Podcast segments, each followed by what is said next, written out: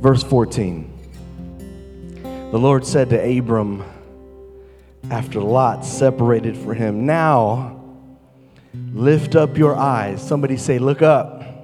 Look up and look from the place where you are, northward and southward, eastward and westward, for all the land. Ooh, I'm not even starting to preach yet. For all the land which you see, I will give to you, and your descendants forever. I will make your descendants as the dust of the earth, so that if anyone can number the dust of the earth, then your descendants can also be numbered. Arise, walk about the land through its length and breadth, for I will give it to you. Then Abram moved his tent. Come on, say it's time to move. Moved his tent and came and dwelt by the oaks of Mamre, which are in Hebron. And there he built an altar to the Lord. Heavenly Father, we ask that you would move in this place and you would speak to us through your word as we pursue your promised land. The promises that you have for us, Lord, we want them. We want to do whatever we can so that we can attain the thing that you have set aside for us. We pray all of this in the wonderful name of Jesus. Amen and amen. You can be seated. You can be seated.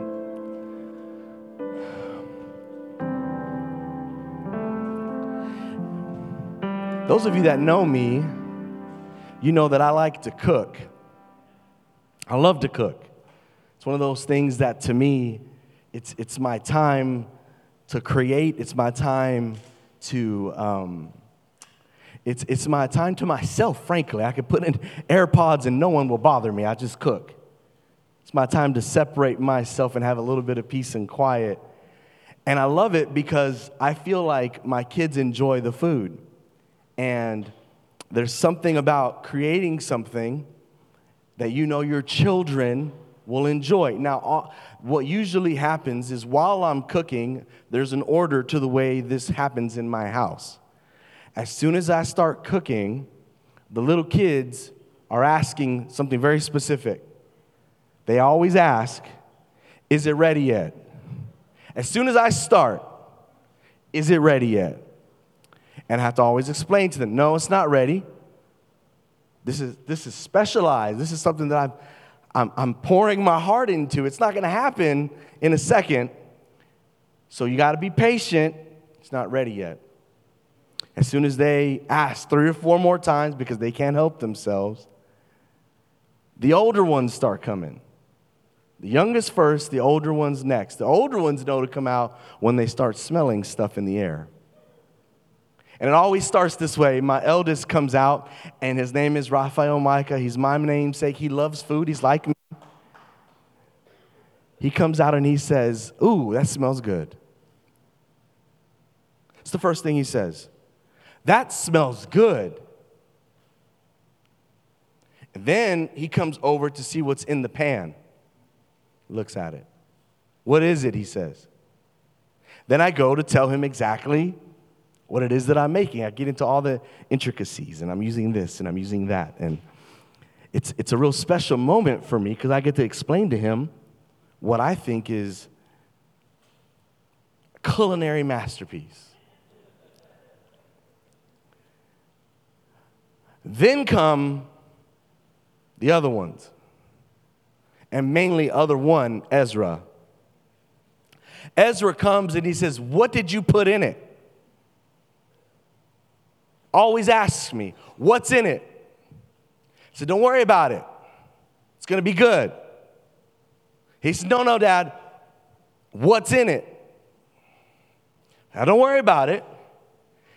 He starts looking at the counter, not the pan, because he wants to know what ingredients I'm putting into the pan. Towards the very end, after I kicked him out of the kitchen because he's annoying, the biggest critic of my whole household comes. It's Elena. Just go say hi to Elena, and you'll realize why she's so the way she is. She goes, Dad, am I going to like it? That's what she says.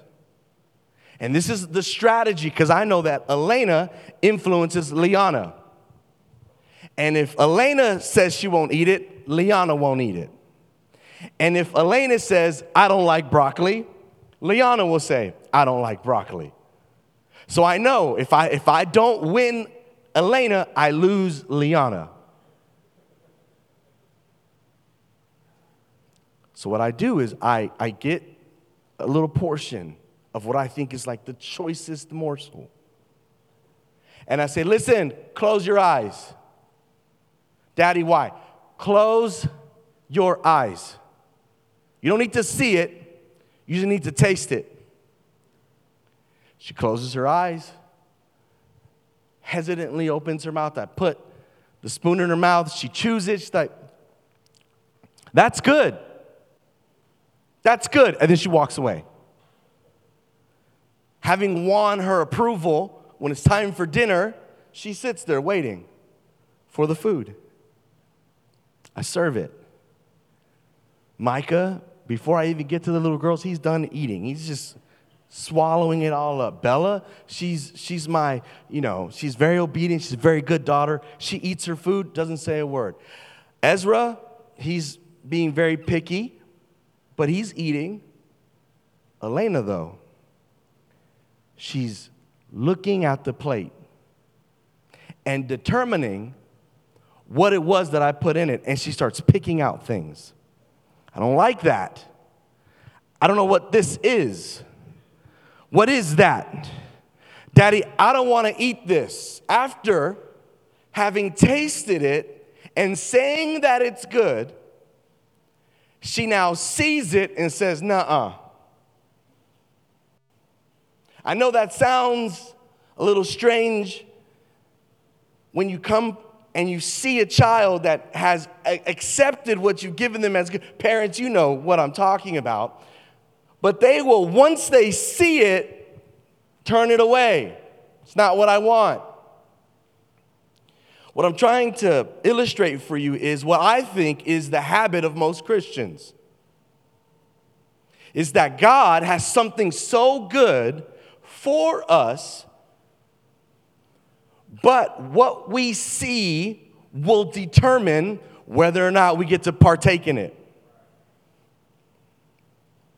And so many of you, because of what you see now in your life, because of what you see happening in your bank account, because of what you see happening in your family, because of what you see happening in yourself with your anxiety, with your loneliness, with your depression, with your struggles, you turn away the thing that God wants to give you because of what you see. And so many of us are passing up on what God wants us to enjoy and to have because of what we see, because it doesn't look like what we want.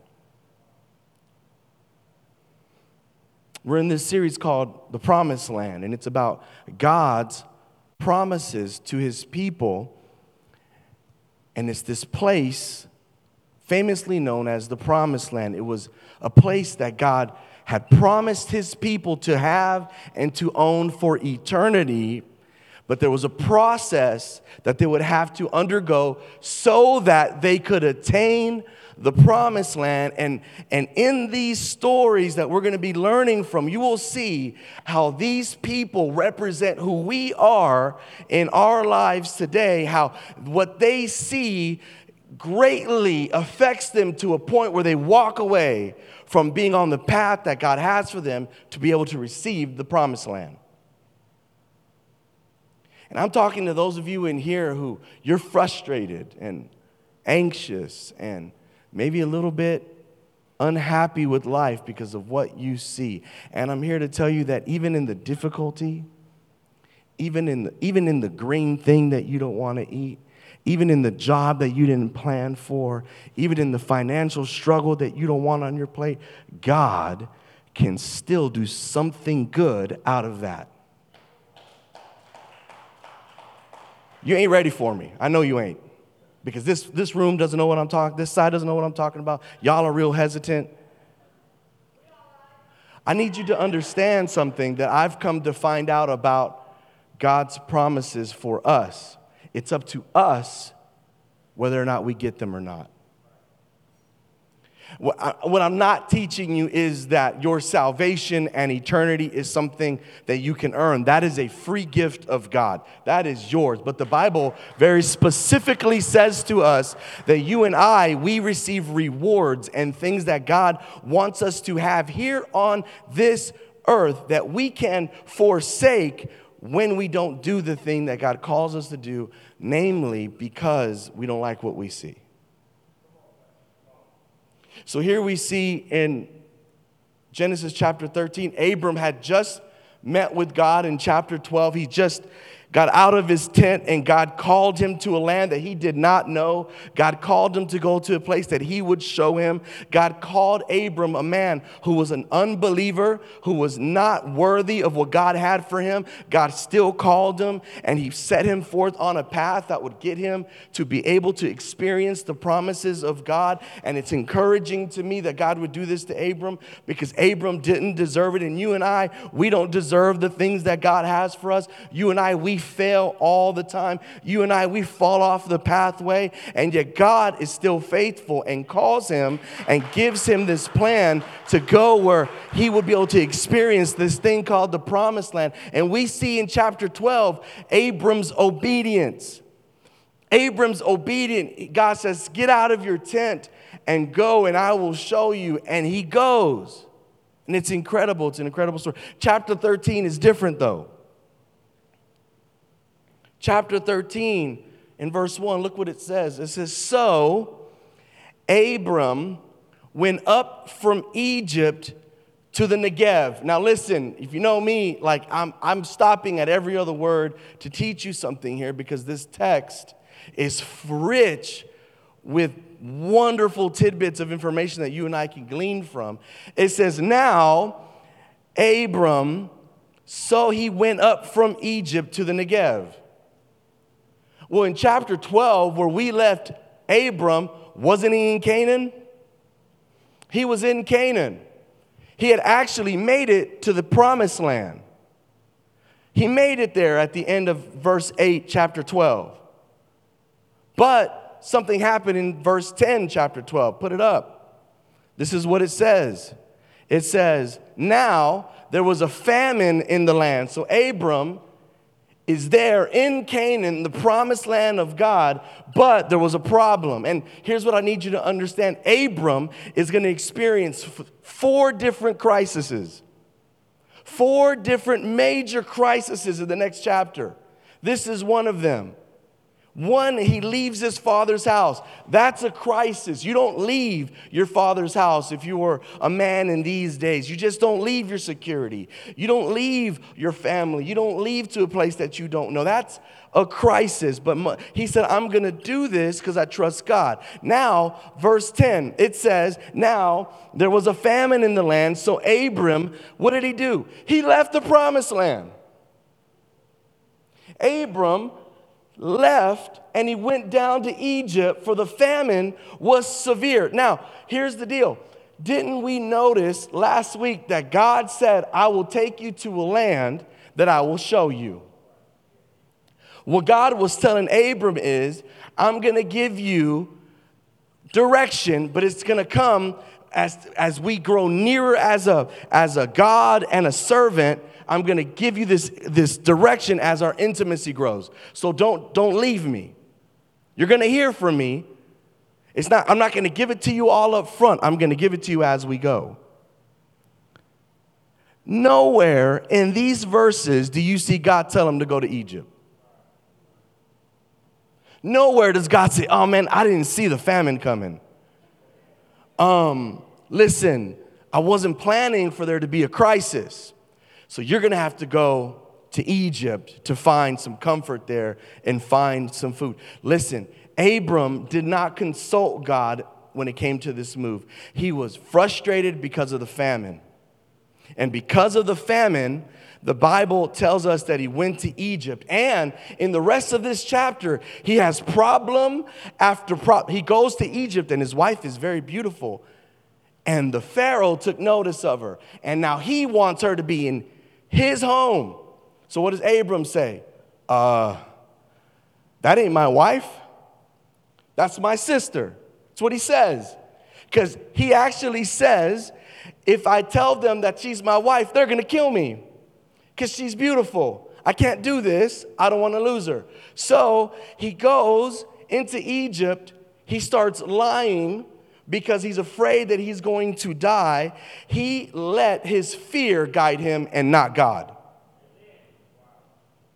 He let the fear that he was facing guide him and not his faith. Abram went to Egypt out of fear and not faith. And he had massive problems there because he let his fear dictate what he does. He let his fear dictate his steps. Here's what I'm going to challenge you with. What are you afraid of in your life that has dictated your steps? On the way to God's promises, there will be moments where you will find yourself afraid, unaware of what to do because of a crisis, because of a situation that might be happening in your life. In those moments, do you let your fear make you take a wrong turn? That's what happened to Abram. He let his fear push him to an area that he shouldn't go to. How often do we do that? I'm afraid I'm never going to get married. So I guess I'll just shack up with him. I'm afraid I'm never going to find myself finding fulfillment. So I'm going to shoot for the best degree and the best job and the most money and the best lifestyle. And we don't understand what God really has for us because of our fear. How many of us have made bad decisions because we're afraid? The Bible says, in this moment, chapter 12, Abram was obedient. But chapter 12, verse 10, he was disobedient. And it's in this moment that you and I can find the grace of God right there in our face, because now God has promised Abram a future. God has given Abram a place that would be his. And now, because Abram is afraid of what? Provision. It's a famine. That's food. It's money. How many of us make mistakes because we're afraid that we're not going to have enough food, not going to have enough money? How many of us make mistakes because we let money drive us? Abram, in this moment, fails God. He fails him. And he fails him big time. He goes to Egypt. He goes to Egypt, and Pharaoh takes his wife. And Abram's afraid. And the Bible says that God has to step in. And he causes plagues to happen in the house of Pharaoh. All of this, a foreshadowing of what's going to happen in Exodus hundreds of years later, when God sends plagues again to free the people of Israel. All of this, it's funny how history repeats itself. Listen, if you're not careful, you will live the life your mama lived. If you're not careful, you're going to be just like your granddaddy. If you're not careful, you're going to live that same. It's something that you have the opportunity to stop. They relived this hundreds of years later in Egypt. The Bible says that he goes to Egypt and God has to send plagues. Why? Because how is God's promise going to be fulfilled without Sarah? How is God's promise going to be fulfilled without Abram, and if Abram's dead? In that moment, I think I would have just given up. If I was God, I would have given up on Abram. I would have said, man, you were faithful once. But man, now you failed me? And then you're lying in the middle of it? Now I'm going to find someone else. Aren't you glad that that's not the God that we serve? Aren't you glad that in our disobedience, even after we've accepted Jesus, even after we've given our life to him, even after we've taken steps of great faith, even after we've left things behind, even after, like Abram, we took everything that we had and dedicated it to our path to following Jesus, even after, the Bible says, he followed him to the promised land and built an altar and worshiped him there and left behind his gods. Even after that, he failed him, and God didn't give up on him, because listen, the Bible is trying to teach us something very important here. The moment he believed God is the moment he stepped out of that tent, and that moment of faith sealed him forever. That is why you and I don't have to be afraid when we fail, because the moment you believed in Jesus, you were sealed by the Holy Spirit, the Bible says.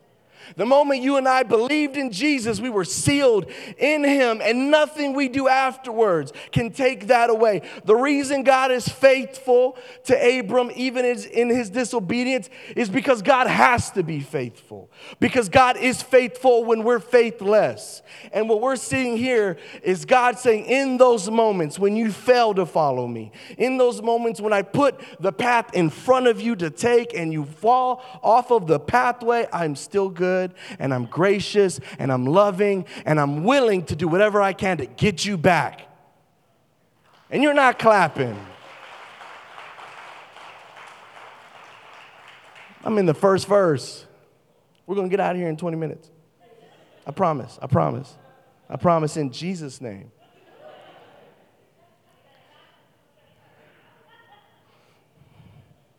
It says, so Abram went up from Egypt to the Negev, and his wife, not his sister, his wife, and all that belonged to him, and Lot was with him. Verse 2, and Abram was very rich in livestock. You want to know why? Because the Pharaoh gave him a bunch of stuff. He said, take everything and go. Oh, isn't that a God that is so good that even in your disobedience, he still blesses you?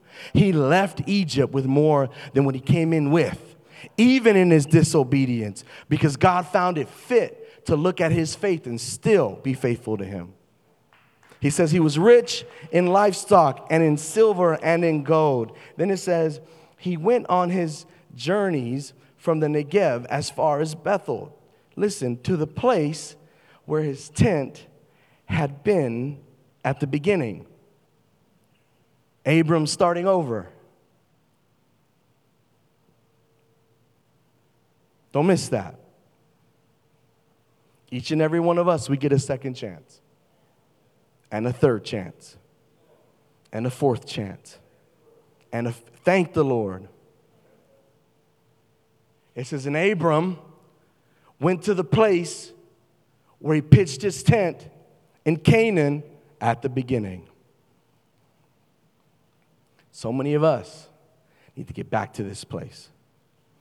It's okay to restart. It's okay to get up when you've been knocked down.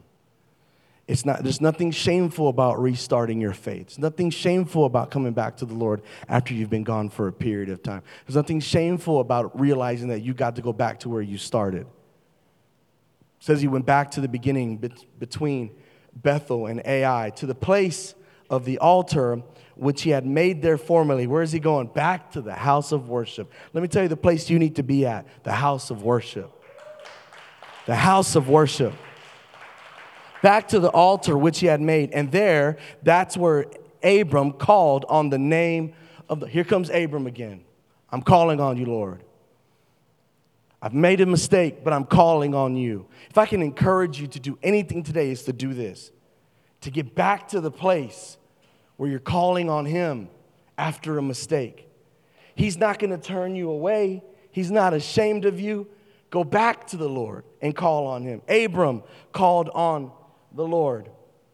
Verse 5, now Lot, this is his nephew, now Lot, who was with Abram, also had flocks and herds and tents. Now, they're all very wealthy at this point. And it says in verse 6, the land could not sustain them. Do you see that? They were so wealthy that the land could not sustain them while they were dwelling together. For their possessions were so great, and they were not able to remain together. Here's what I say, more money more problems, more money. Hey, they had to separate because of the amount of wealth they had. Do you know that the Hebrew word there to describe their wealth is the word weight? Because sometimes you might think that having money is the answer. Sometimes money could be a burden. It could be a weight. And I know a lot of people who have money who aren't happy. I know a lot of people who have achieved much and they don't find fulfillment. And it's a weight to them. And I know a lot of people who, because they have money, their families are not together. That's what's happening here. The amount of their wealth has caused their family to separate. It was so great that they could not remain together. Verse 7, and there was strife between the herdsmen of Abram's livestock and the herdsmen of Lot's livestock. So all of these two clans are fighting one another. Now listen to this. You got to see this. Now the Canaanite, I need you to see this. Now the Canaanite and the Perizzite were what? Dwelling then in the land. I love this. Moses adds here out of nowhere that the enemy is still in the land. Now, if you read this chapter, and if you read the chapter before, we don't ever see the enemy. You never see it. You only hear about its presence. In the middle of this fight, Moses is reminding the reader, hey, don't forget, the Canaanite and the Perizzite, the enemies, are dwelling in the land. It only mentions the inhabitants. Just kind of inserts them there. Kind of like when a scary movie puts that scary music on. Things could be going real good, but you hear the da-dum. And you know, oh my gosh, something's coming.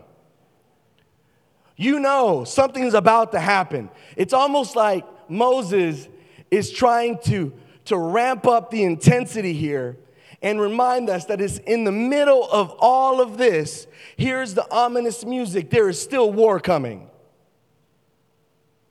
The reason why he's telling us this is he's saying, hey, you think that the problems you have are bad. They're only going to get worse. He says they're fighting because of all of this that was happening in their life, and yet don't forget, they're about to go into war. And maybe you and I have forgotten why we're really here.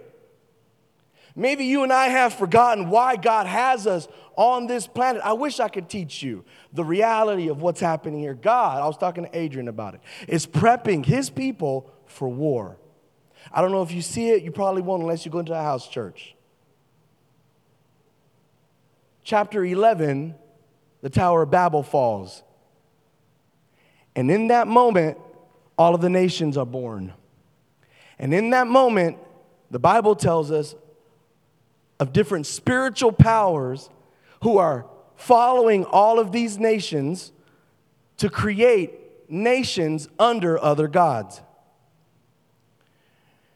And now, in this chapter, God is using his people to go and get ready for war to take back the land that the enemy took. It's too deep. I can't go into it right now. But there's a reason why he's saying there's war coming. Here's something I need you to understand. There's war coming for your life. Spiritual war, spiritual battles, things that you have to fight because God wants you to be a part of his redeeming process here on this earth. And he will not do it without you. He tells them in the midst of all of this, there is still a real threat of war coming, and yet God still is expecting his people in the midst of all of this to operate in faith. The moment of war is looming. And I wonder, I don't know about you, but have you ever had something kind of just loom, kind of hover around you? Something that you know might happen, something that you know might actually happen. This week, my father had a heart attack. It was Tuesday. Monday. This week, it's been a long week. I'm sick. You can hear it in my voice.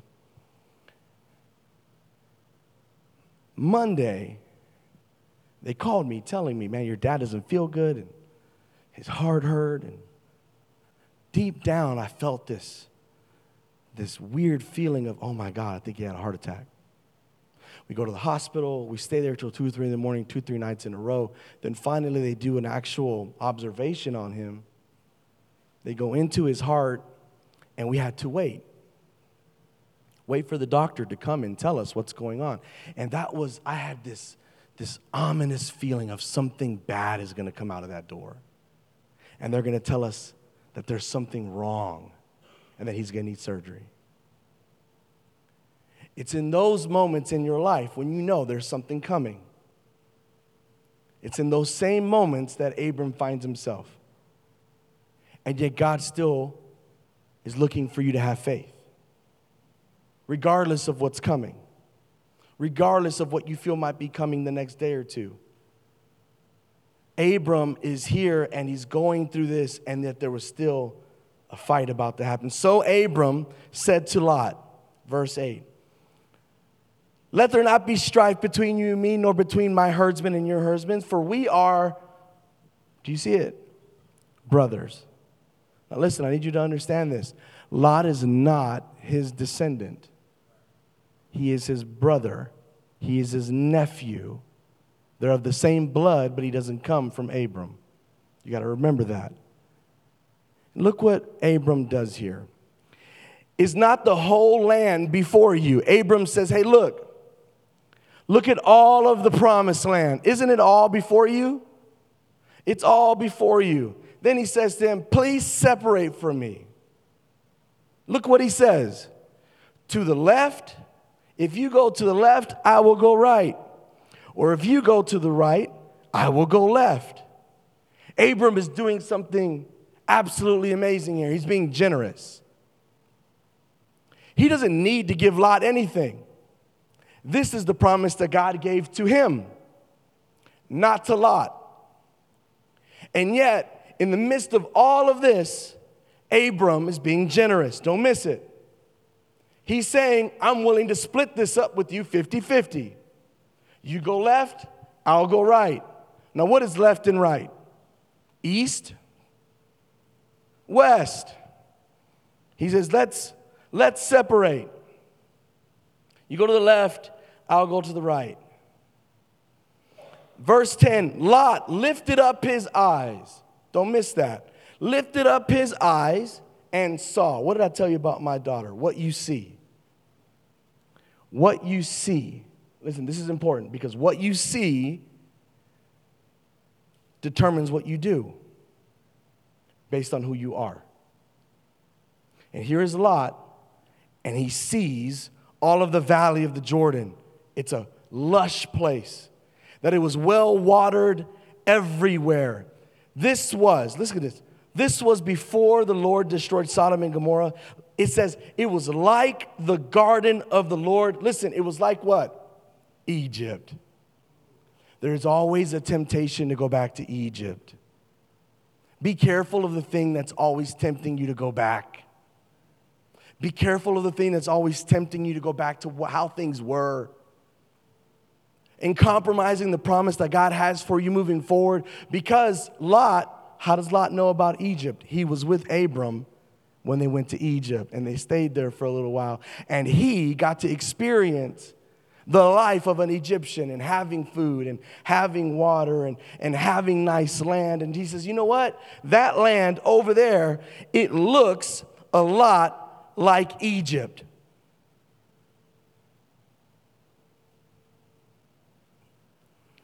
So Lot chose for himself the valley of the Jordan, and he journeyed eastward.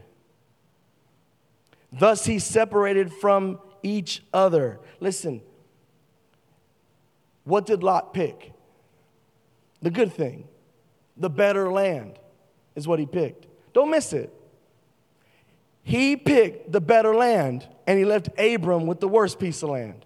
And if we were to look on a map, we were seeing that what Abram was trying to split was half of the good land and half of the bad land. That's not what Lot did. Lot took all of the good land, all of it. At this point, Abram has a decision to make. Does he let him take all of the good land or not? Because this is God's promise to me. This is everything God has for me. Why am I going to let this go? Why am I going to let you take what I feel is the most fertile land, the most potential is in this? Why am I going to only take this desert? If it was me, I would say, no, we're not doing that. We're going to split it. You're not going to take the land that has every. Look what Abram does. It says, so Lot chose for himself the valley of Jordan, and Lot journeyed eastward. Thus they separated from each other. Abram settled in the land of Canaan. Abram took it. He said, okay. Why is this important? Because Abram gave up temporary advantage, and he trusted God to bless him, even in a land that looked less fruitful than the other. And this is what I want to say to you and to me, each and every one of us. Those of us who trust God's promises for provision, can still be generous with our possessions. Do you see that? Abram trusts that God can take a desert and turn it into the promise. So much so that he's generous to give up what he has that looks good temporarily because he trusts that God can do something with something that looks really bad. So he lets Lot take the good land, and he says, I'm going to be generous because I trust that God is going to do something with this. Us believers, we don't operate like that. When things look bad, we're not generous. When things don't look so good, we don't give. We're not generous. And this is the mark of somebody who's going to be able to enter the promised land. The promise is, what if the promise that God has for us is being held up by your inability to be generous? Oh, I'll be generous when I have something that looks fruitful and good and flourishing. Nope. God says, the people that I choose to head my path and my people to the promised land are generous. I know that's challenging, but it's the truth, and I want you to grow. I want you to grow so that you can possess what God has for you. He believed that God could do something with this land, even though it didn't look that good. And I want to be the kind of church that's generous, even though it doesn't look good. I want that to be the mark of who we are, that we're generous towards others and that we give to those who are needy, even when it doesn't look good, because I've seen God do that for me whenever I don't have anything and I release it in faith to somebody else who needs it. God always comes back and he does something significant for me. When I don't hold back, but I live open-handed, God opens up windows from heaven. And here is Lot saying, I'm going to take all of the good land. And you and me, maybe we've hit moments in our lives where things just don't look that good, so I'm not going to be generous. That is opposite of the way that God asked Abram to live and opposite of the way a believer should live. If you trust his promises, you don't wait for it to look good. You just trust and you're generous. It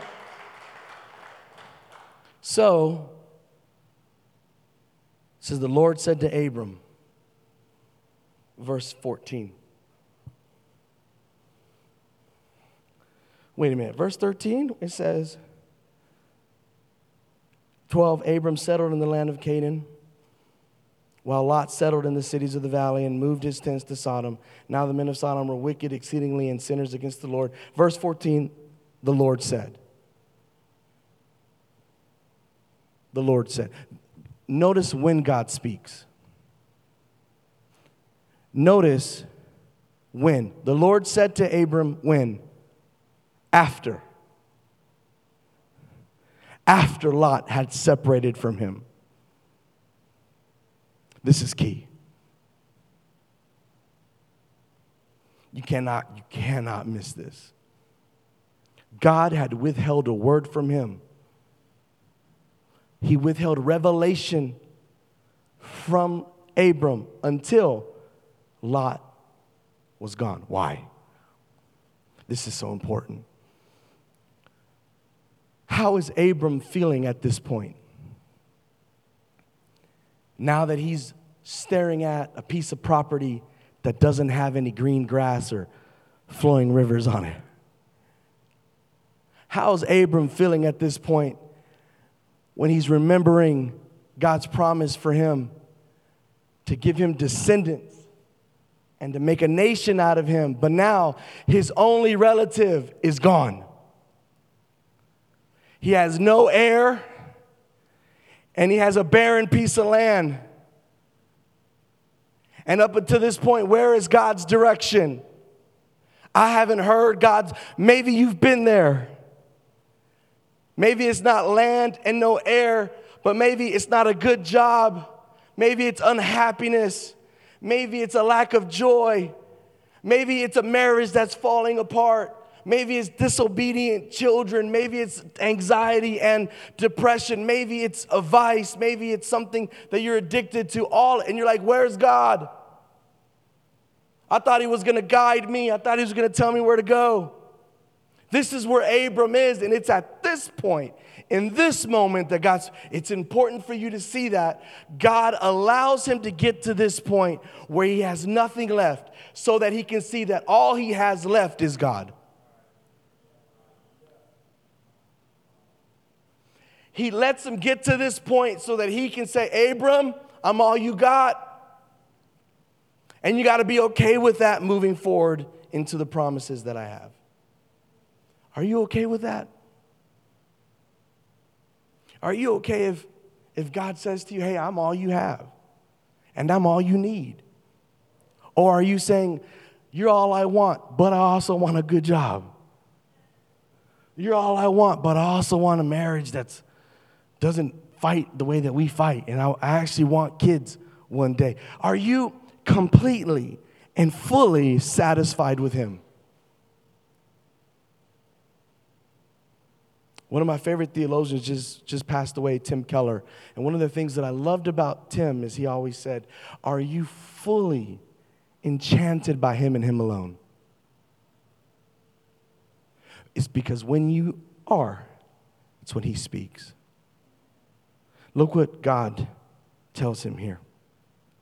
You can get the band up here. We're going to end right here. It says, now, I love it. It's at this moment that God says, all right, now we're going to move. It's at this moment after you failed me. It's at this moment after you've made mistakes. It's at this moment after you've given away the land. It's at this moment after you've disobeyed me. It's in this moment that I'm going to speak to you. Now that your heir is gone, now that your hope is gone, I'm going to have you hope in me. He says, now lift up your eyes and look from the place where you are. Now, I don't want you to miss it. God tells him a direction. Lift up your eyes. He is telling him to lift up his eyes because this is Abram's countenance.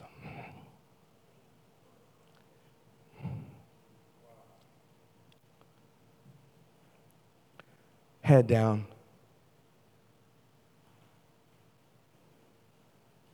The Bible says that he is the lifter of our head.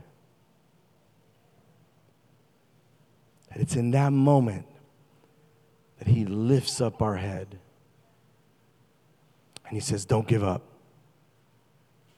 It's not over. And if you've ever found yourself disappointed, frustrated, looking down, here comes God. And he says, lift up your head.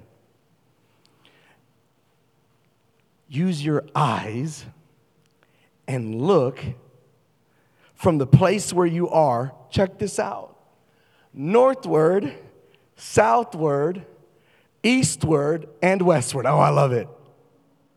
God is about to get very specific with him. In chapter 12, God wasn't specific. He said, go to a place that I will show you. Now God starts to reveal a little bit more of what his plan is. Listen, eventually God will reveal it to you.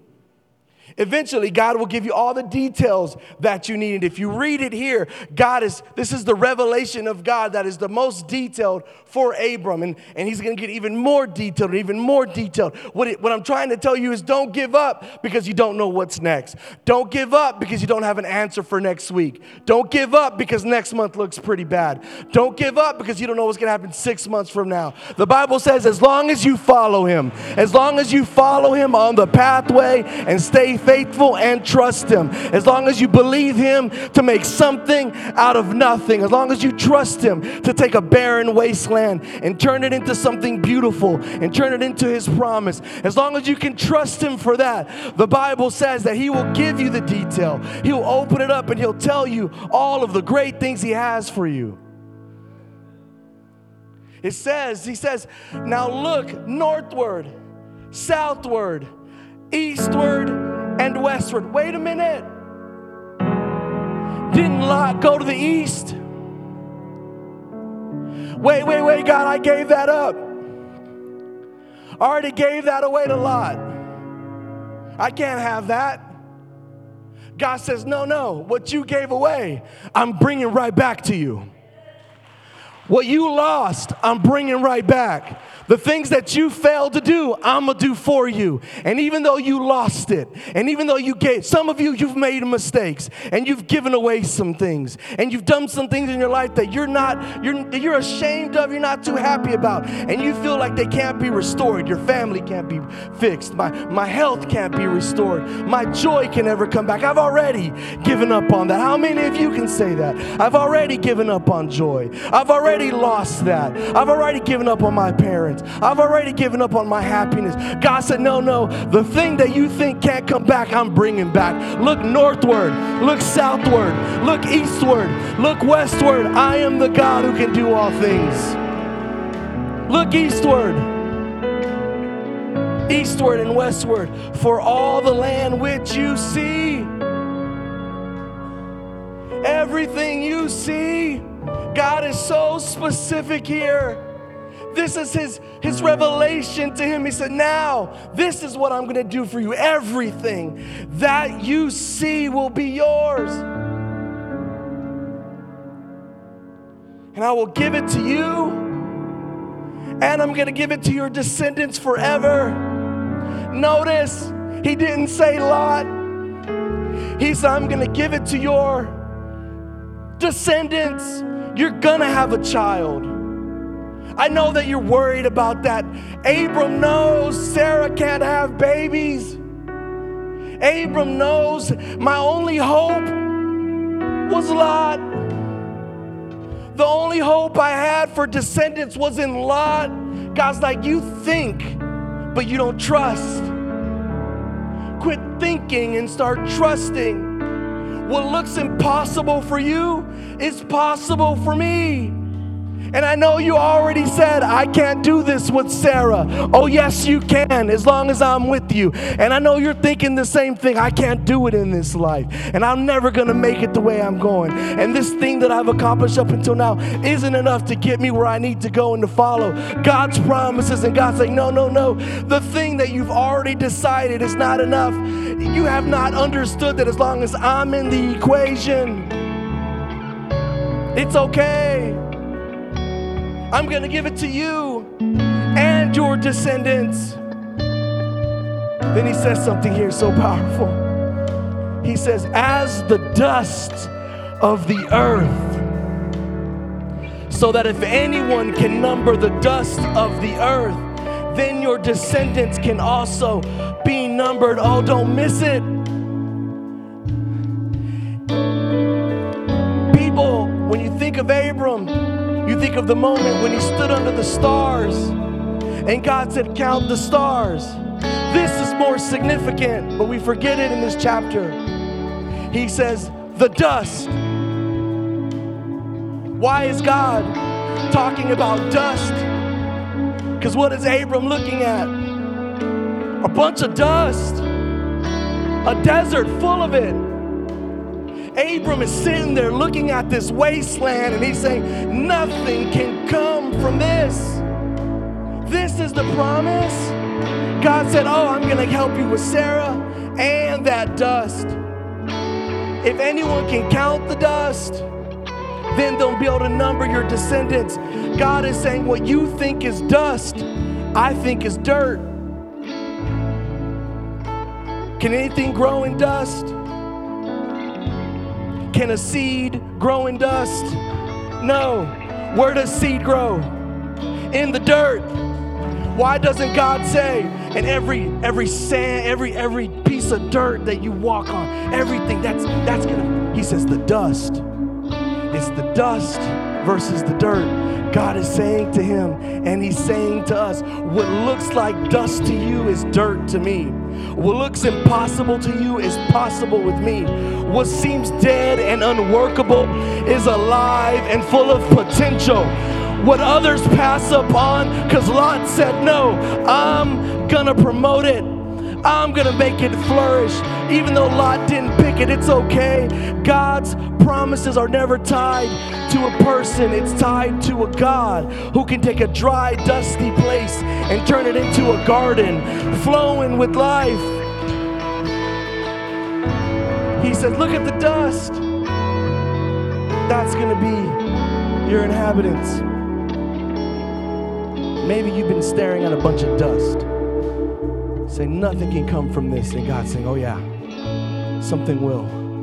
Because I made a promise to you. And no matter how much you mess this up, I'm going to make it all right. Then he says, verse 17, arise, stand up with me, stand up, stand up, stand up, stand up with me. Arise, walk about the land, walk around the land through its length and its breadth, for I will give it to you. Hey, this is a symbolic moment. A landowner, when he was granting somebody who was purchasing the land access to it, he would say, walk around it. Walk it. It was a part of the contract. It was a part of the contract. You would not let them walk about it in this way until you were ready to seal the deal. God is telling him, now is your time. I am granting you this promise. He says, walk around the land through its length and its breadth, for I will give it to you. Listen. He's saying, claim the land now. With every step you take, you're claiming it. But you're not going to possess it right now. You can claim it right now, but you're going to possess it later. This is a difficult thing. It's a difficult thing, but I think God is asking us to do the same. I think God is asking us to take steps of faith and to walk and to make claims in our life over our families, over our children, over our community, over our lives. Take steps of faith and claiming it now that this is God's promise, that God's going to work it out for me in this place. Even though it hasn't fixed itself yet, even though the promise hasn't been fulfilled, it will be fulfilled. And I wonder if we could be that kind of church that takes steps in faith and say, you know what, it's not done yet, but I'm trusting God and I'm taking steps of faith. You know what, it's not fixed yet, but I'm taking steps and claiming that my health is going to be better. I'm taking steps and claiming that the path that God has for me is leading me to where he wants me. I'm taking steps. Then it says, then Abram moved his tent, and he came and he dwelt by the oaks of Mamre, which are in Hebron, and there he built an altar to the Lord. Can I just tell you something? He put his tent, he moved it, and he put it in Hebron. Hebron is like Mount Everest. It's the highest place in the land. Why would Abram put it there? I believe Abram put his tent there so that he could always see the north, the south, the east, and the west. And he could be remembered of God's promises. Will you take a stand today and say, I'm taking steps of faith. I'm setting up my tent in Haran, and I'm going to keep God's promises ahead of me. I'm going to trust God in His promises. I'm going to always look at His promises. I'm going to be reminding myself of His promises. Today's the day to do that. Today's the day. Today is the day where you say, I'm taking steps of faith, setting up my tent, and putting God's promises ahead of me, and I'm going to ask you to do that. I'm going to ask you to do that right now. If that's you and you're saying today, I've made mistakes. I haven't done things well. I've given some things away. I've done things I'm ashamed of and I wish I could take back. Today, I'm standing on God's promises that He's going to fix those things, that He's going to give me back what I've lost, that He's going to restore my life. Today's your day and I'm going to give you a chance. I want to pray for you. I want to make sure that you're prayed over and that you know that God is with you and that His promises are sure and steadfast. I'm going to ask the house church pastors to come up right now. And if you're here today and you say, I'm going to take a step of faith. I'm going to trust God from here on out. I'm going to trust God with whatever I have. I want you to come up. I want you to come up as we sing, as we pray, so we can lay hands on you, we can pray over you, and we can trust that God's going to do something significant for you. I'm going to give you a chance. I'm going to count to three. Make it real simple. On the count of three, if you need prayer, if today you're saying, I'm going to make a decision, here's your moment. 1, don't think about it. 2, I know you're worried. 3, why don't you come down, just let us pray for you. If you need it, we're here to pray. And we're going to sing. And we're going to trust that we're in God's house. And we're going to hear His promises. And we're going to see Him move. Come on, let's come on. Come on, come on.